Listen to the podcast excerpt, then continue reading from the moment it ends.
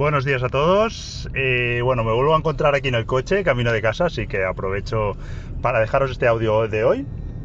Si veis que me quedo callado un momentito es porque a lo mejor estoy vigilando para no darme un golpe, pero bueno, eh, nada, fuera, fuera bromas. Eh, creo que el audio de ayer fue interesante y seguro que os ayuda a visualizar de dónde pueden venir oportunidades.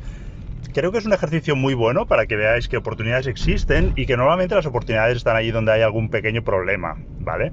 Cuanto mayor sea el problema, pues realmente es más fácil que podamos encontrar un mejor precio, ¿no? Y es cierto que cuando empezamos a invertir, pues no debemos de tratar de, de abarcar problemas muy grandes, porque seguramente pues podamos eh, cometer algún error, pero sí que a medida que vamos avanzando, pues nos atreveremos cada vez con problemas un poquito mayores, ¿no? Esto os va a ocurrir a vosotros si estáis empezando, me ocurre a mí que ya pues tengo más experiencia, o incluso si me estás escuchando y tú también tienes experiencia, pues sabrás perfectamente de lo que te hablo y cada vez pues vamos abarcando problemas un poquito mayores. Entonces, no me alargo más, este cuarto piso eh, lo encontré pues de casualidad, yo no estaba buscando este piso, siempre digo que pues en los portales inmobiliarios no suelen encontrarse oportunidades, pero sí que nos sirven pues de canal, ¿no?, para contactar con aquellos que nos suministrarán oportunidades. Y así fue, yo encontré un piso muy barato en una localidad pues eh, con cierta tensión en precios y me pareció que había algo raro ahí. Yo pues como no podía deducir qué es lo que había en, en el anuncio, pues pedí hacer una visita.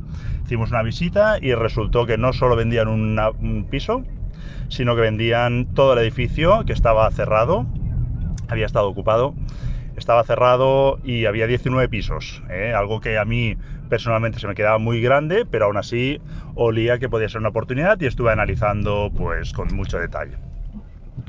Eh, durante este proceso hice amistad, o hice relación, más que amistad, con el comercial. Al final esta operación no salió adelante porque pues además había algo que, que no encajaba. Pero eh, sí que con el comercial, pues él vio que yo iba en serio, pude explicarle un poco mi experiencia, lo que yo buscaba y demás.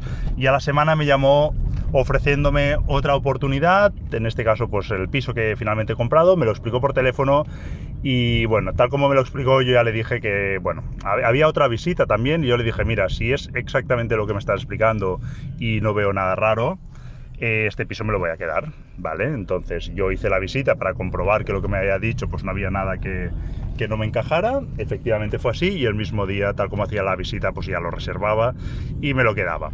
Y así es como suelen aparecer las oportunidades y así es como se reservan, lo digo porque veo muchas veces oportunidades que aparecen y que luego pues a la gente se le escapan, pero si ves que realmente es una oportunidad, a veces pues debes lanzarte a la piscina rápido.